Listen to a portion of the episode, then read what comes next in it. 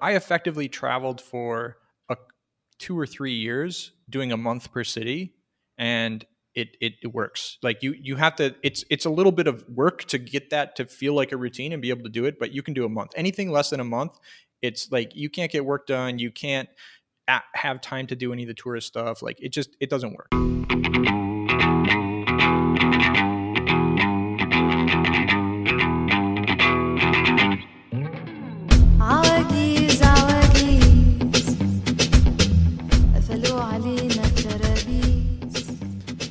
Hey, what's up, you guys? My name is Mikkel Krashovsky, and welcome to episode 143 of That Remote Life podcast, where we hear from location independent entrepreneurs and professionals so you can learn to quit the cubicle and live life on your terms. Today on the podcast, I'm so excited to be joined by my good friend Jesse Schoberg, the founder and CEO of DropInBlog a software as a service that allows anyone to embed an SEO friendly blog into their website in just a few minutes. Jesse isn't just an incredible entrepreneur, he's also a very experienced digital nomad and left the United States in the early 2000s. I wanted to sit down with Jesse to discuss exactly this topic. How do we make our digital nomad lifestyles sustainable for the long term? We discuss Jesse's journey and why he decided to abandon his life as an expat in Panama to become a digital nomad, how to balance work and travel so we don't just end up becoming laptop zombies from different countries, and how to make a living out of Airbnbs as comfortable as possible. But before we jump into the interview, make sure that you subscribe to my weekly newsletter, Remote Insider.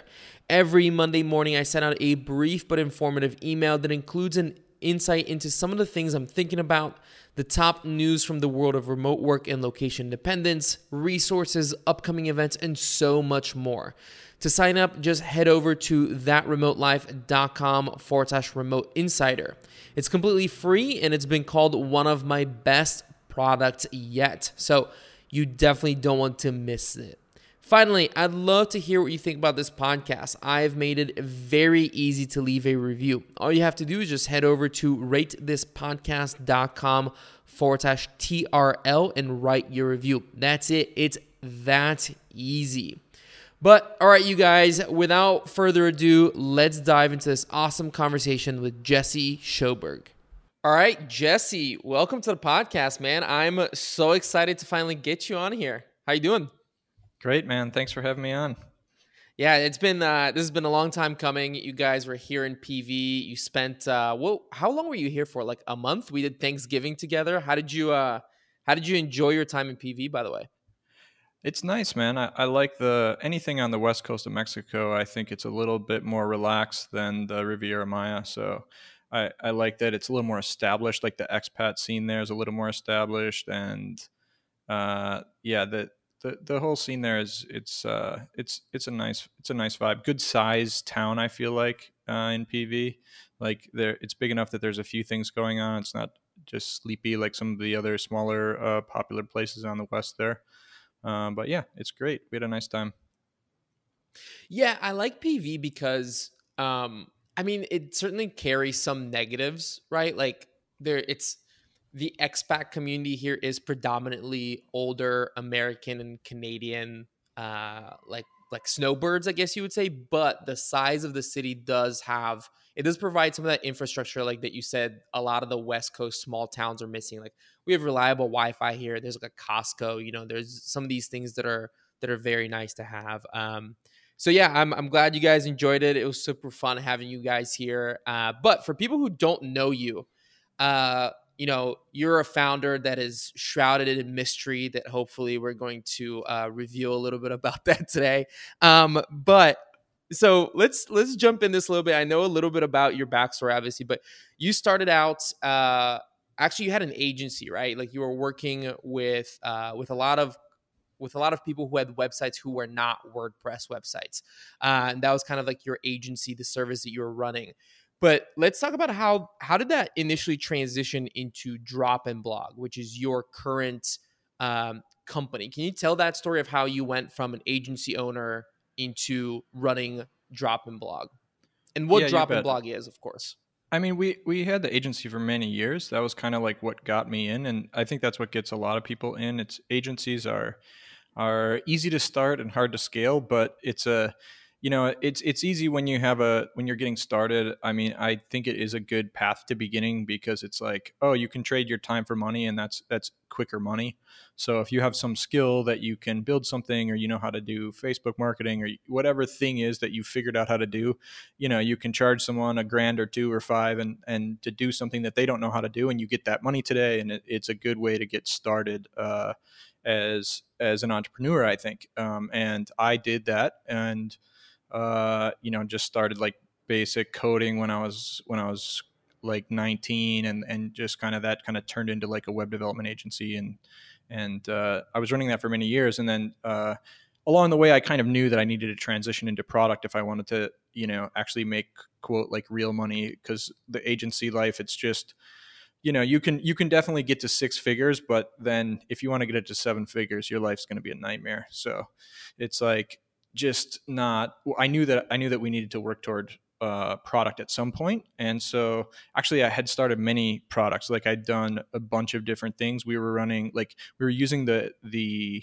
team from the the agency like to kind of we were we were diverting some of that team over to uh, the work on our products. So, you know, we had a, a franchise lead directory, we had a form processing SaaS, um, we had another little SaaS, and then we had DropInBlog, and all of those kind of came to us one way or another that we had start them or uh, uh, acquired them or something. But uh, with DropInBlog, what had happened is we had a uh, we had a a lot of we were building st- a lot of static sites actually because uh, some of this was even before WordPress became the the platform. Um, and then what had happened is a lot of people were they had their static site and they liked it and they liked kind of how we had it set up so that they could manage it but then they decided they wanted to do content marketing as their companies grew. And so the only solution was what most people do in that scenario if they've built their site on something that's not wordpress was to put wordpress in a subdomain or in a folder and then like try to create a theme that looks like the old site but it's like different you know? And so then you know that was kind of the the solution that we were doing. And you know, we realized that this is really clunky. Like for people to, you know, the reason that they didn't build their site in WordPress in the first place is because they wanted something cleaner and not so, uh, you know, heavy to manage as, as WordPress is. So then it's like when we have to build a, a WordPress site for them as well, just for the blog, it was a lot to manage. Didn't really make sense. So we thought, wouldn't it be nice if you could drop a blog into the existing platform that was there? And that's kind of where the DropInBlog idea came from just from that demand. And i mean this was like a long time ago and that was just kind of marinating and then as that kind of built up i mean we started coding out the first version of the project in like 2013 we didn't launch it until 2015 and even then it was just like okay it's just like for our clients. Like uh, we weren't like trying to market it or or whatever and or even like think of what the product market fit was or anything like this. We just kind of uh, were running that with a few of our other things and then uh, yeah so then it was it was starting to get going and then uh, you know it was making like a couple grand a month or something just kind of from those clients and then there was this point uh, in 2019 where uh, so again, that's four years after we actually even launched it, right? And it was just kind of like a side project with all of our other side projects, and we we we couldn't really see where the market fit was going to be because uh, we thought that originally our target was static sites, like that's what we were building, and that's what people were, uh, you know, what we were ta- what we thought it was for, right? But then 2019 in the spring, we had like kind of an uptick, and we saw, you know, all of a sudden we were getting like signups, and the MRR was starting to build into something more notable. And we were like, what's going on here? And we started digging into the signups and seeing where these guys were embedding the blog platform. And we started seeing people using these no code platforms. So this is like Kartra, Thinkific, Webflow, like this kind of stuff. And we were like, oh, wow, this is interesting. Sorry to interrupt you. How are those people finding you? If you weren't like advertising to them, I'm curious about like were they just like googling for solutions and finding you that way yeah yeah just just mm. organic like you know stuff just trying to yeah figure out how that they can basically get the any blog on onto the, to their their existing site, right? And that's kind of what we were targeting keywords around like you know add a blog to your existing site or stuff like this right and uh, and then the traffic just kind of started to trickle in and and that was the other thing is we never really knew what to go after as far as like keywords because we'd look up the keywords that were related to stuff that we thought that this was for you know like like add a blog to a static site or something you know and it's got like 50 global searches a month you know and we're like well that's not a business you know? Uh, but it it it turned out that that it sort of was basically. Um, but then where the the transition kind of happens once we saw that these platforms some of them even had a built-in blog system it just was not good. And so since that was our main focus right it was it was able to you know people that actually want to do real content marketing we had a better platform right? Um, and so but then we kind of had that aha moment where we said okay while no code is coming in strong people are leaving WordPress to, to build on no code platforms because they don't want to deal with hosting and malware exploits and updating uh, plugins and blah, blah, blah, blah, blah, right? So they're moving to all these no code platforms. And so that's good. And all of these platforms, they have an audience, right? So now all of a sudden we have someone to market to. So now all of a sudden, you know, we can build uh, an integration for one of these platforms and then we can do content marketing around that blogging on platform or something like this right? And so then it's like okay now we actually have an audience to go to and then that's kind of where we had this aha moment that like okay this thing can be massive right? Where before we just we couldn't really figure out how are we going to get to an audience. People don't even really know that this exists or that it could be a solution or whatever and then we kind of found that that's where it's going to be. And then that's kind of when we hit the ground running and actually around 2019 when we saw that we started working on it as much as close to full time as we could. And then we spent the next year or two like selling other projects winding down the agency like getting out of everything and then uh, moved my partners everyone and our team all everyone moved into this full time so uh, that was kind of the, the the transition. So at what point because i know that you you left the us quite early in that story and, and it moved to Panama. So, at what point exactly in in your story did you move to Panama, and why did you want to leave the U.S. in the first place? Uh, like, why did you want to leave the U.S.? Why did you choose Panama, and how was the business doing at the point at which you decided to to make that jump? Yeah, so uh, my almost my whole like chapter Panama or Panama chapter rather was uh, with the agency. So uh, mm. I had I used to live in Madison, Wisconsin, and I had started the agency there and had all of my clients mostly from like the Midwest, that region. And when there was a point when I decided I didn't want to live in Madison anymore, so um, I was actually looking for other cities in the U.S. to move to. Just wanted to kind of go anywhere. And then I'd remembered like a few years before that I moved, I had been on vacation to Panama once, like randomly, like Panama City. And I remembered like, oh, it was a pretty cool city and then I was just basically like, well, I could move to Denver or Austin. And, you know, what's funny is it was like, oh, yeah, I had made this like location independent income, which is like the goal, right? But then I realized that I was in already in a cheaper market than the places I wanted to move to.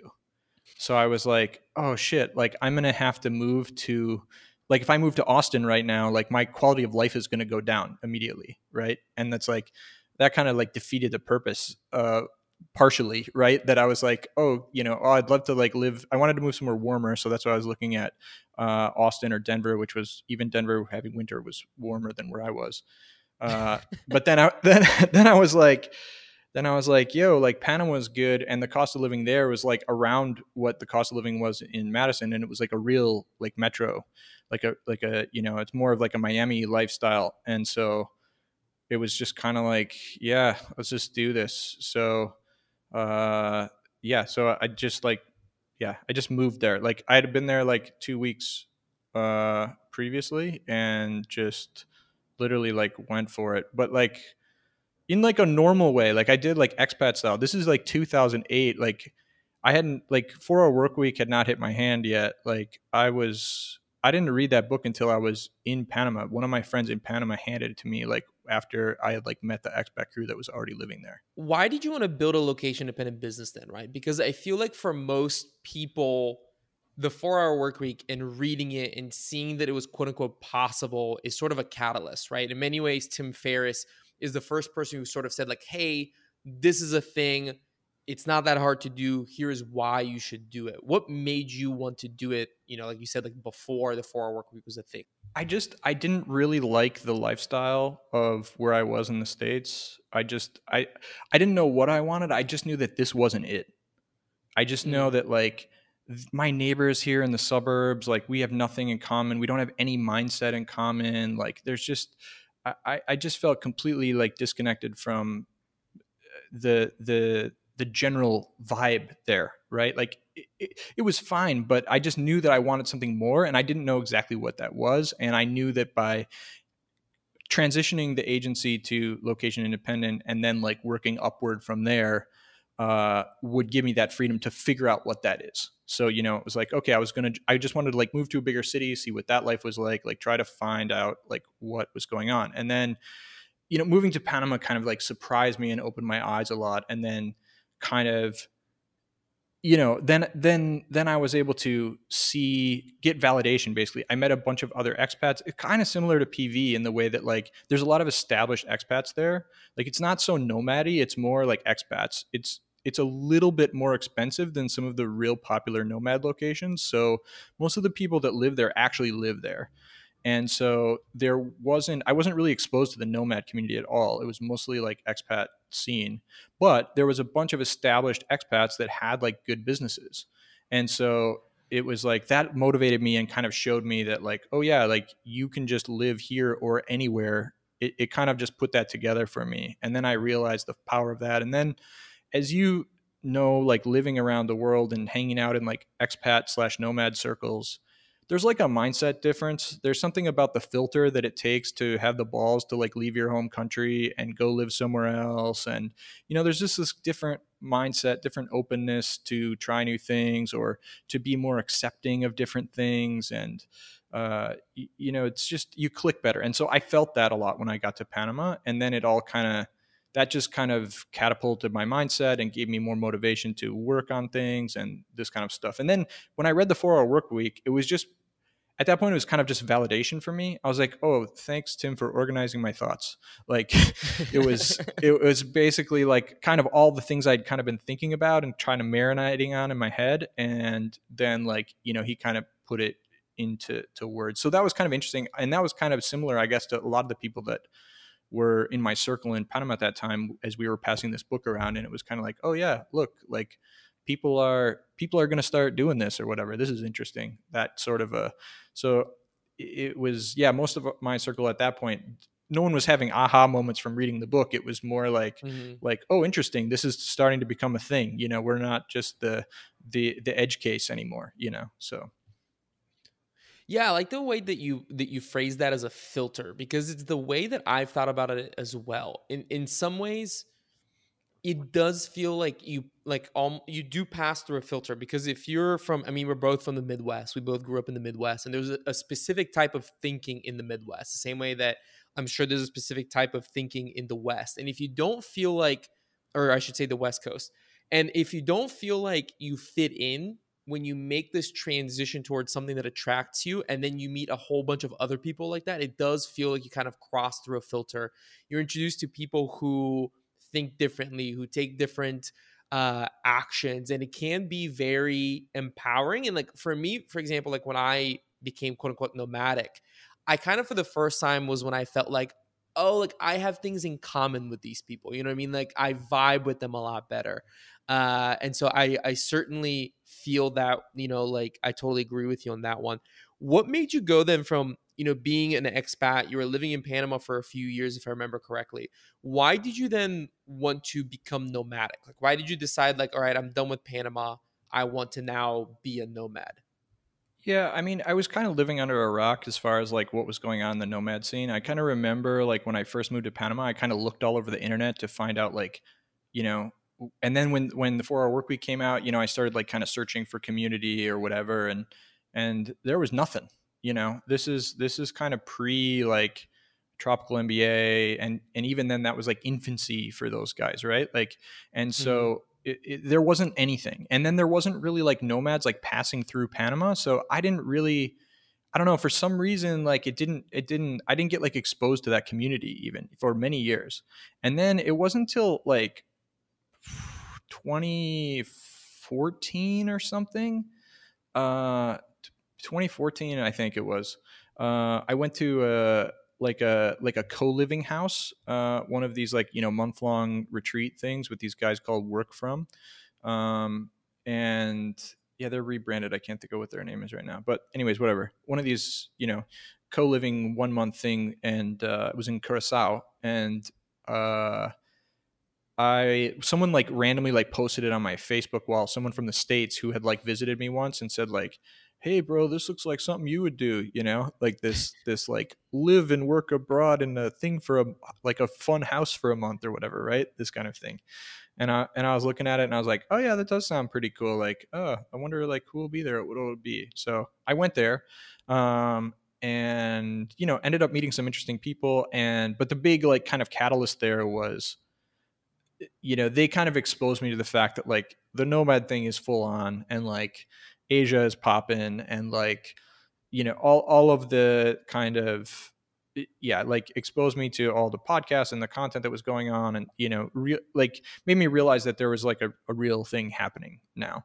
And it kind of hit the timing where like I had been in Panama long enough that I was I was ready for change so mm-hmm. it was it was like I think I moved to Panama in 2008. This is 2014. So, you know, it's it's it's been a minute. So, uh, that I had kind of was just kind of getting getting bored there, and and uh, you know, just a different season of friends that kind of happened over time, as happens in these kind of places. And yeah, I was just ready for something new. And so, um, it I I did like a world traveling tour by myself, like 2014 2015 and and went to like uh, you know went to like europe and asia went to asia for the first time went to thailand went to uh philippines and you know just japan everywhere and just to like kind of see what's going on in the you know back to, back on the recon mission to see what's what's happening out there.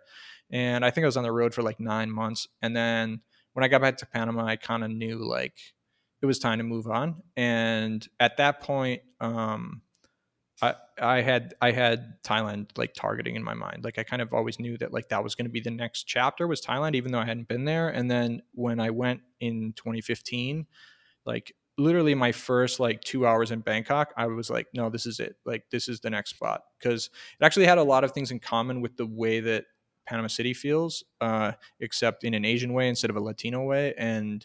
Um mm. you know it's it it clicked with me. It was like okay cool this is like the version 2.0 of the life i was living before. And so then i knew like thailand was going to be the spot at the you know next uh next spot on the map. So then i took some time and kind of slowly closed my life up in panama and kind of made the transition to asia at that point um i lived in chiang mai for like a year because i wanted to go to ground zero and see like what was going on with the nomad community, even though I'm more of like a city person, but I wanted to just kind of mm. uh, conocer, as we say in Spanish.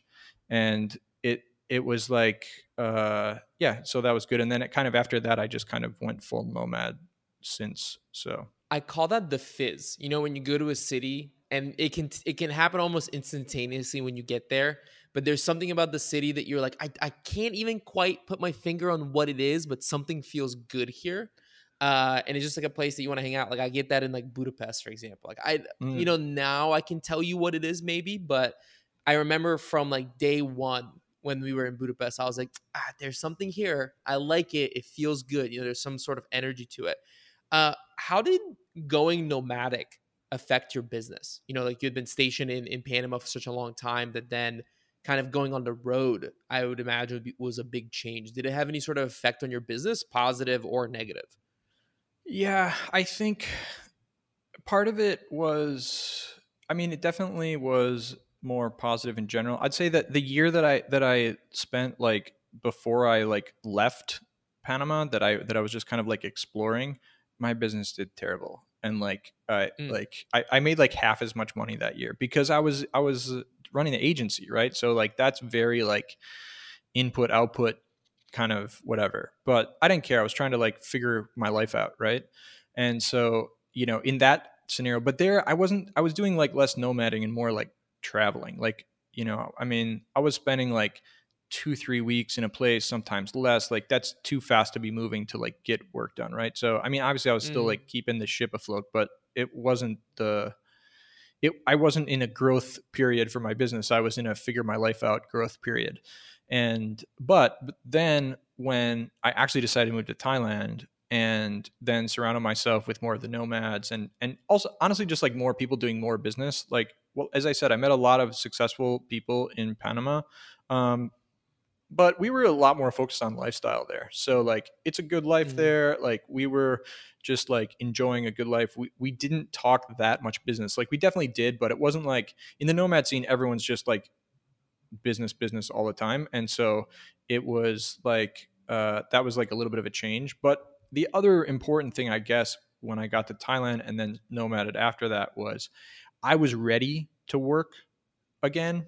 Like i feel like the I had become a little bit complacent on the agency and unexcited by it, and I and I was ready to you know chase the seven figure business and figure out what the software thing was going to be. And so this is you know if we look at the timeline here, I kind of mentioned like I started like targeting Asia like 2015, 2016 is when I finally moved there you know this is like right after we launched DropInBlog so i didn't even know that was mm. going to be like the thing i just knew something was going to be the thing and it wasn't going to be the agency so that's why i was like working on four projects trying to figure out which one is going to find product market fit and stuff so i was just kind of hungry when i got to asia and i was ready for a, a new chapter and I was ready for a new chapter in business. And the good thing was that like I still had the agency, it was still profitable. I was still like, you know, it wasn't like I was showing up in Asia like ground zero like okay, I need to figure out how to make 800 bucks a month so I can live in Chiang Mai. Like I was not in that scenario, thankfully. Mm-hmm.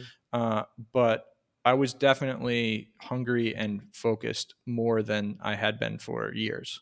So I don't know, you know, saying like a lot of people say like, oh, it's hard to get in routine when you're nomading and this kind of stuff. I did like pretty much live in Chiang Mai for about a year, and then after that, I started moving like basically month to month. Uh, but I did kind of hit some of the same core cities a lot. So I, you know, I had friends in routine, and I knew buildings I like to stay in and coffee shops I like to work in and this kind of stuff. And I kind of built up a routine in all of those cities. So um, it was like fairly efficient, but it was more about that I had the drive at that moment. So it was, uh, you know, it was efficient and everything got better. Yeah. One of the things that I I really respect about you and that I look up to you about is the fact that I feel like you really enjoy the digital nomad life even after being a part of it for a really long time because I think like I remember when I first became a nomad, it was so exciting. Everything was fun. Everything was sexy. Do you know what I mean? Like it was just like there's so much energy about it. and then once you're in that lifestyle for a while, it becomes your regular. And a part of that kind of goes away. Do you know what I mean? Like you kind of you end up falling into a routine. You end up, you know, like I still wake up at like 6 37 a.m every day just because like that's like my routine and part of that like excitement goes away and it's so easy to slip back into working you know six eight hours a day. How and then i remember at a dc i think it was dc bkk you talked about you know you join this lifestyle so many people join this lifestyle to be able to travel and explore and enjoy life but what we end up doing is like just staring at our laptops from like 13 different countries right instead of actually seeing those countries. How have you been able to continue that excitement like continue enjoying that lifestyle instead of just falling into this uh like the easy path of like you said you know just staring at the laptop screen just staring at it from a different place? Yeah i mean it's a tough balance for sure right? Like uh, it's it's because uh, you, you still need to get the work done, right? You still you still want to achieve your your business goals, and so it's one of those things where y- you know you you can't just go gallivant all the time. And yes, you go to these places and you've been there long enough. It's it's not so exciting anymore, right? But uh, yeah, I mean, there's a few like ways that you can combat that, and one way that I like to do is like for me, it's if you don't stay in one place for too long, I know there's like a balance there, but then then I feel like you it you constantly refresh. Even if you're going to places that you know already, it's like as soon as you get to the you know, it's like okay, you say you, that you like Budapest a lot, right? It's like okay, well, if you're in PV for a few months and then you go to Budapest, even though you know and love it and you've been there a bunch of times, like the like when you get there you're like oh yeah they have this and the they they speak differently here and they the food is different here and the weather is different here and your brain kind of kind of hits you with all this kind of excitement uh, from feeling that new again and then like oh you can go see the spots that you know and maybe see some of your friends that were there and it, it creates this kind of um, this like scarcity in a way like when you get back and and that's i guess the other thing is like by keeping the by by not staying in the place forever, it, it does also create some scarcity where you're like, well, mm. I'm only here for X amount of time. So like I better do that thing I wanted to do and and you know, make sure that I go to dinner with those Yeah, you don't take it for and, granted. Yeah, exactly. Cause I found that it's like I mean, this is like if you look at like normal life, like I think about like even when I lived in Panama, I think I was there around seven years or so. And it's like I don't know. I feel like it would have been the same if I would have lived there for three right like the like mm. the number of experiences that i would have got and the like you know your brain kind of just if it, if you're there it's like if you're in a place for like three months or you're there for five months your brain it's just kind of the same right so it it it kind of uh yeah it just it it's a it's a way to hack it a little bit i guess is by at least like moving around a little bit or even if you're not moving around uh, if you want to have a base, it's like you know planning to do stuff regularly. So it's like you know one one like system that I that I was doing for a while that worked pretty well is like if you're in a new place or even if it's not a new place, a place that you go all the time, uh, you know, looking to do like some like extracurricular that you haven't done, like something touristy, like once every two weeks, even. Just like uh, you know, so like every other Thursday, like we like hit the Airbnb experiences and we go do a food tour, even if mm. you've been to a couple of the places or something, right? Or you, or you go on that hike that like whatever, or you go see that monument that's, you know, you basically try to do all the stuff that when people come there for four days, they spend their whole four, four days doing. Just like check that stuff off over a couple of months, right? Like, and and like just make sure that you do the the touristy stuff and then because that those are the things that you actually remember you know not the sitting mm-hmm. in your office and and whatever so um yeah so th- that's a good one and then uh i think it's yeah it's just trying to like force your schedule those things in because otherwise you're it's just as humans we like routine and we just kind of slip into doing the same stuff all the time. And again routine is useful and important and we all got to make money and there's a comfort in the routine and all that kind of stuff. Uh, but yeah just figuring out ways to hack it. Another thing that i found recently when you're staying in places longer is i found the perfect getaway to be like four days. It's like if you're in uh, you know, so it's like, okay, so you're in PV and it's like, okay, there's like a million cool places in Mexico, right? It's like, so, you know, you can get on a plane for a hundred bucks. You can go to any of these small towns. You can go to Guadalajara. You can go to whatever. And, you know, you just spend four days in there. And that's a short enough time that, you know, you can like allow yourself to just be on vacation and tourist, right? Like mm-hmm. you can, you can just pack a small bag. You don't have to bring your whole life with you. You can bring the laptop as an in case you need it, but you, no no sitting there for four hours a day, right? It's it's like right. you're there to tourist, and then you go tourist around for four days, and it's very I found that very freeing, and then you know then you can just come back to your your life at wherever you're set up right now, and you know that's that I found to be a, a nice way to do it. Besides like you know the other way is to like move somewhere like every one to three months um, and then you're like resetting that all the time right? And then it's like okay we're here for a month so i want to knock these things out. So then you're doing stuff twice a week or something like trying to hit some of that tourist stuff or whatever so.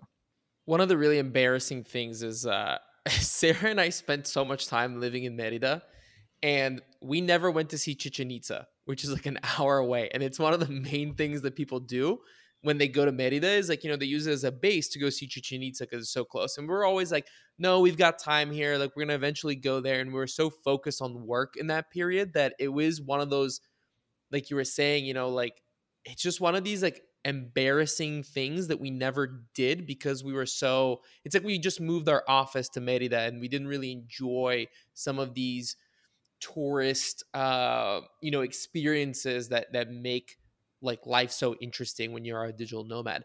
What have you found is your uh you know you kind of mentioned some some time slots there like you know you talked about uh you know moving every couple of months but have you found like what your happy balance is or are you constantly changing in terms of like how long you spend at a location to keep that refresh rate like at a good place but still be able to create routine and get work done? Yeah i mean it does depend on my mood and and what's going on in life. I think i'll say that anything like a month is the minimum. So like if you mm. uh you know, I effectively traveled for a 2 or 3 years doing a month per city and it, it, it works. Like you you have to it's it's a little bit of work to get that to feel like a routine and be able to do it, but you can do a month. Anything less than a month, it's like you can't get work done, you can't have time to do any of the tourist stuff like it just it doesn't work but like you can do a month a city is like the minimum uh, I've found, and, and I've kind of seen some consensus around this. I feel like three months is like a really good amount of time. Like the 3 mm-hmm. month mark is like, then you can go for like a season, right? And you can kind of hit the place. And kind of the advanced version of that that I've been playing around with lately is uh, there's this cool website called WeatherSpark, and it shows you like the climates of like every city and like you know when is the rain and when is it humid and what are the temperatures and kind of lays all that out on these nice beautiful charts and tells you like the best times of years to be everywhere. So then you can say like hey you know what? I really like mexico city. And then you can look in there and you can say oh well looks like the best time to be there is like february march april. So then it's like well you, I used to just throw myself around the world and not really pay attention, and then I'd get myself into trouble. And it's like, oh, what are you doing here in like the middle of the peak rainy season, where like we're in like monsoons, and like you're just like, you know, you you can't walk to the coffee shop. You have to take a raft. You know, like it's just uh, like and so that that was like kind of like another way to kind of pro move that up is is uh, you know look on WeatherSpark and kind of be a little more thoughtful about going to places because obviously like places have seasons and there's like better times to be in different places. So, anyways, that's a way that I've kind of figured that out. It's kind of cool. But yeah, I think three months is kind of the the perfect. Also, I've noticed that looking using that three month number, most places that's how long like the good time is there. Yeah, like, the season changes, right? You know, it's either getting too hot or too rainy or or too something. You know, I mean, obviously we're just totally spoiled, just mostly living in tropical locations where it's just nice all the time. But I mean, it is different when like there's monsoons coming in and and you're getting hammered with this stuff all the time, or in some of these areas it gets like painfully hot. Uh, you know, it's like yeah. all of a sudden starts like pushing up to like 40 degrees, and you're like, all right, yeah. Even here in Puerto Vallarta, like I mean, we it's interesting because we've spent here way longer than we normally spend somewhere. So we've been here for six months now. And I definitely feel that, like, okay, it's time to move on. I think we may have spent a little bit too long here, even though there were benefits of that. Like, we spent some time back in the US, we got to explore some other parts of Mexico. So we did move around a little bit. Uh, but I agree with you. I like the three months. But even with the weather, like here in Puerto Vallarta, the really rainy season, like when I would avoid being here, is more like June, July. That's definitely like when I would want to get out of here. But we've been talking the last week or two, it's getting humid. Like I'm getting that sticky thing. Do you know what I mean? Like when when it starts to get humid. Uh, up until yeah. now, the weather's been great. But definitely I'm noticing I think the beginning of April is like when you gotta you gotta scoot out of uh out of this part. Um but I agree with you on, on the three months. That is the kind of that I like. I enjoy this three month period. It kind of allows you to set up somewhat of a home base. You can always, you know, move from that home base. Like you were saying, like take a little trip. Uh, like we love going like Sayulita from here, for example. What would be some of your favorite home bases? Like if you had to list off some of some cities around the world that you really enjoy uh, setting up a home base, what would what would those be? Yeah, and I mean this is different for everyone, right? For me, I'm I'm just more of a city guy. I like the like big metro areas.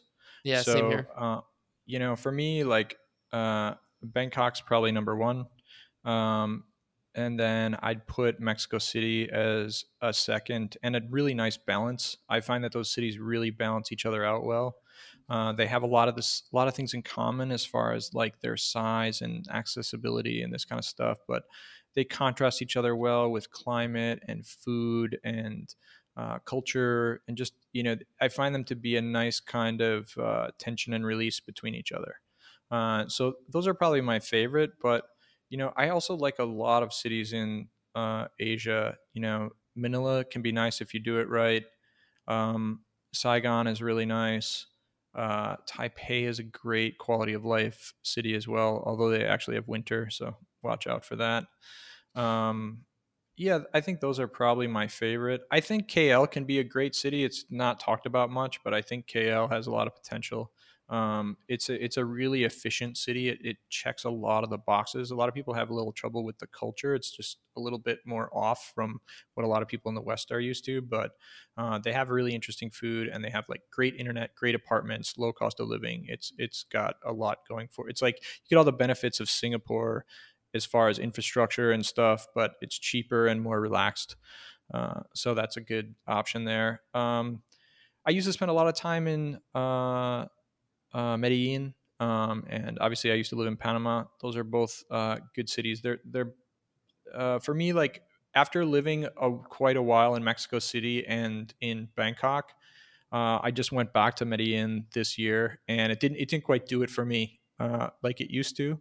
And I think part of that is not, like you know it's not quite as much of a real city as as Bangkok or Mexico City. So I, I missed some of the the benefits of being in, in a more truly metropolitan place. Um, but you know, it's a it's it's also you know great climate and uh, uh, you know, I mean the the city is so beautiful to to look at. It's it's a nice place. So yeah, I'd say those are probably probably my my tops there. Yeah, I um I love Mexico City. Like this year, that has been one of the really big things that I've discovered is Mexico City is just it just makes so much sense i think so for so many american nomads who still want to stay close to family because it's such an easy trip it's really easy for people to come visit you as well which is nice like if you if you don't mind people visiting you which we love having like you know uh friends come stay with us and you have like easy international flights it just makes a lot of sense it's it's a super nice city it's a it's a place where we're very much planning over the next couple of years to set up some sort of home base there. Uh, you know, whether that's like rent like a place long term or maybe I don't know if I'd want to buy someplace. What do you think about that? Like, what do you think about acquiring property as a nomad to kind of move around? Um, yeah, I'm currently on the don't do that train. Um, everyone has their own opinions. I actually owned uh, an apartment in Panama uh, for most of the time that I lived there. And then the last couple of years when I was kind of on the exit, I was like renting it remotely on Airbnb. So I've kind of played both sides of, you know, dealing with maintaining a property uh, in not my own country, dealing with renters, like dealing with the maintenance of the property, dealing with the admin of the building and this kind of stuff. And yeah, I kind of decided it's not worth it. Um, you know, a lot of people, I think that you know a lot of people in the world kind of really lean into property as the sort of you know this is how you build wealth and this is how you you know uh, you know that kind of that that's that's how if if if you live a normal life especially in a country where you can get mortgages um, then uh, you know then that that's kind of like the way to you know having some level of moving from like poverty to uh, you know middle class essentially. That's sort of how how historically how that that works is by by being able to own property uh, your your primary home at least right? Um, but yeah personally i find it to be kind of a nightmare like managing uh, property mm-hmm. remotely and there's just there's a lot to it. And i think as people that are involved in the internet, I just think there's better places that we can put our money. You know, in in these places where we like to live, like we can't get mortgages. Like you can't just like right. roll down to like Banco whatever and and say like show them your your nomad income and, and get you know a 3% loan for 30 years with nothing down like you could get in the states or something so like not having that leverage and so meaning like you're gonna have to come up with most of the cash, if not all, and then probably have some pretty high interest rate. I think there's better places you could put your capital, whether that be other internet businesses, which you know people in our circle have access to, um, and probably know a lot more about than managing properties or you know crypto obviously or you know there's just a, there's a lot i feel like that we're in kind of a unique position where there's better places to put your money um, but you know the flip side of that would be kind of people arguing about that they they want they want to have a they want to own their home they want to have the home base they want to make it theirs they want to have all this kind of stuff which i get and i've done it and and i i understand why you would want to do that if you really want to sure that you're based here but you know the thing is you can get 95 maybe 98% of those benefits by just signing a long-term lease and you know then you can negotiate for changes you want to make and all this kind of stuff. And then you know what when they decide that the building next door to you they're turning into like a, a rock venue and that you're going to have music blasting every single night of the week you can just leave. If you own that apartment you can't. And now your value's gone down and you can't sell it and people complain when you rent it and this kind of stuff. Or maybe that view that you have out of your front place like where you are right now at that beautiful view maybe they put up a big tower in front of you and now you don't have that mm-hmm. view anymore. And so like there's all these things out of your control and it's it's just not also not agile. Um, you know we're i think being nomads we're, we're used to agility and we're used to whether it be with our businesses or with our personal lives. And if you decide you don't want that place anymore for any of those reasons or any other reason you need the capital for something or or whatever you know this doesn't happen in five minutes you know this is you, you got to get a realtor, you got to put it on the market, you got to lose the percent that they're going to take, you got to pay probably capital gains taxes. There's like there's a lot involved, and so after being through all that, I'm just not super excited about owning uh, property anymore. And I love the flexibility of renting. Um, the other thing I love about the flexibility of renting is as you make more money, you can immediately, uh, you know, feel that a difference. And so, like, you know, if you own the place, it's like, okay, cool. Now you made some more money. So you can buy the fancier coffee maker, or like maybe you put in new countertops or whatever.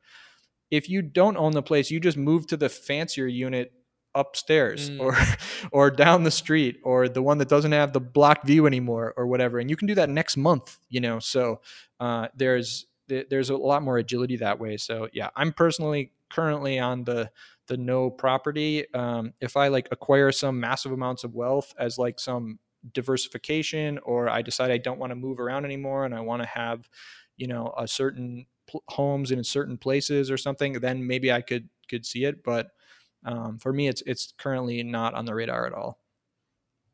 Yeah, it's funny that you that you use that example about the view because they're building a giant new, very. I mean, it looks like it's going to be a very nice building right next to us. Uh, it, like I can see the palm trees on the rooftop they're putting in right now, but right behind us there's a timeshare. There's a timeshare building, and they've literally put this giant new building in front of what I imagine was a very nice view of this timeshare complex. And I was just thinking about this yesterday when I took a walk back there. I'm like, wow, I bet those people are very pissed about the fact that now they're going to be staring at somebody's back balcony instead of this really nice view that they have. So, what does your daily routine look like at the moment? I think this is something that people are always really interested in. Like, how do you balance? Do you have any sort of routine, or how do you like what for you is like a, a good routine day? Yeah, I mean, I'm a I'm a I'm a night person, so uh, I don't have all these these great wake up at 6 a.m and go to the gym for eight hours and then run 40 miles and then you know that's that's not that's not my scene you don't take cold showers? No. If i'm living in a tropical location i like to end my showers cold so i don't immediately start sweating. Uh, but yeah uh, i'm i'm more like uh, i'm more like the take it easy in the morning. Uh, i'm like the i don't have anything like super it's like take it slow make a good coffee and i usually like do actually i do usually like personal stuff in the morning so whether that be like personal life admin things or like reading or uh, this kind of stuff or, or working out or like whatever like but i usually do like like literally like the whole morning uh, which isn't that long because I sleep in. Uh, but like, uh, you know, like like there there's no like uh, yeah. I, I I just kind of like generally try to do like personal things because my brain doesn't like my, my brain doesn't like peak until like later. So it's it's i don't i don't do all the the that kind of stuff. So yeah whether that be like any random personal life admin things or or you know researching new places or booking stuff or that kind of stuff or just like reading or podcast stuff or or this kind of thing just like but more like leisurely stuff. I try not to do too much work in the morning. Um, and then yeah like i'm i like to go out for lunch. I like lunching. Uh, so uh, a lot of times I'll I'll go out for lunch or I'll order lunch or whatever, and then then I, I find lunch is also good. It's like a good way to like connect with people that that are busy.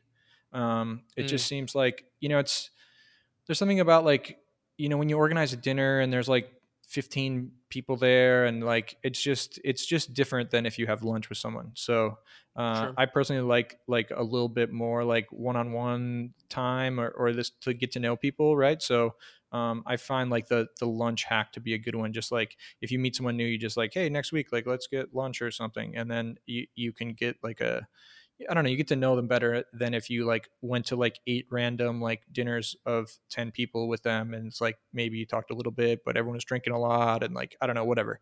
So, uh yeah, anyways, uh lunches like that and then then the afternoon is where I where I get into it. So, um I usually in the afternoons uh I'll work from home. Um in the mornings like with the coffee time thing, like that could be either at a coffee shop or uh, at home, but either way, it's going to be like generally like kind of personal stuff. So, uh, but then usually like after the, my coffee time is kind of like the whole morning, and then then uh, meal one would be lunch, and then uh, move into the afternoon, which is where yeah the, the work is going to happen. And so then uh, you know I, I get into it and and kind of work on whatever tasks I got going on, and uh, usually check in with my partners and see what we got going, this kind of thing, and uh, then yeah, that just kind of depends. I would say like a normal day, then I'll probably work from like, you know, one or two till like seven or eight, and then uh, you know either go out for dinner, order something, and and relax or whatever that kind of thing. That's sort of like my work chunk.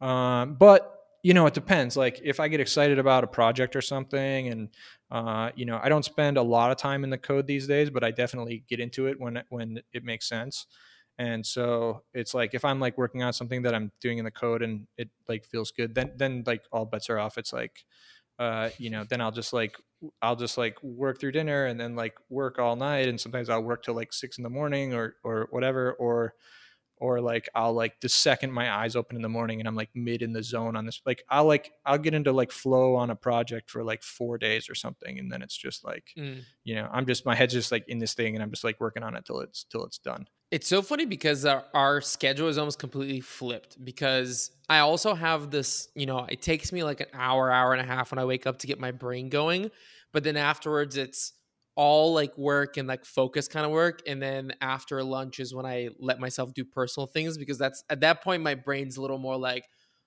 eh, like adhd you know what i mean? It's kind of like oh what is this thing over here? And just you know all bets are off in the afternoon so that's when i do like personal things but jesse listen man this has been such a fun having you on here uh it you know i've been looking forward to it for a while in wrapping up i thought it'd be fun uh, because I know we're both really into like how can we make our nomad life a little bit better, right? Like what are these like little things that I can buy that are maybe like 50, 100 bucks, but they really improve my lifestyle. So I thought in wrapping up, what are some of those items that you just have found so much pleasure from owning that have like really improved your life or you know what they don't even have to be items but maybe like what are some things that as a nomad you're like hey i choose to spend my money here because it really improves my life like what are some of your favorite ways, I guess, to like spend money to improve your lifestyle?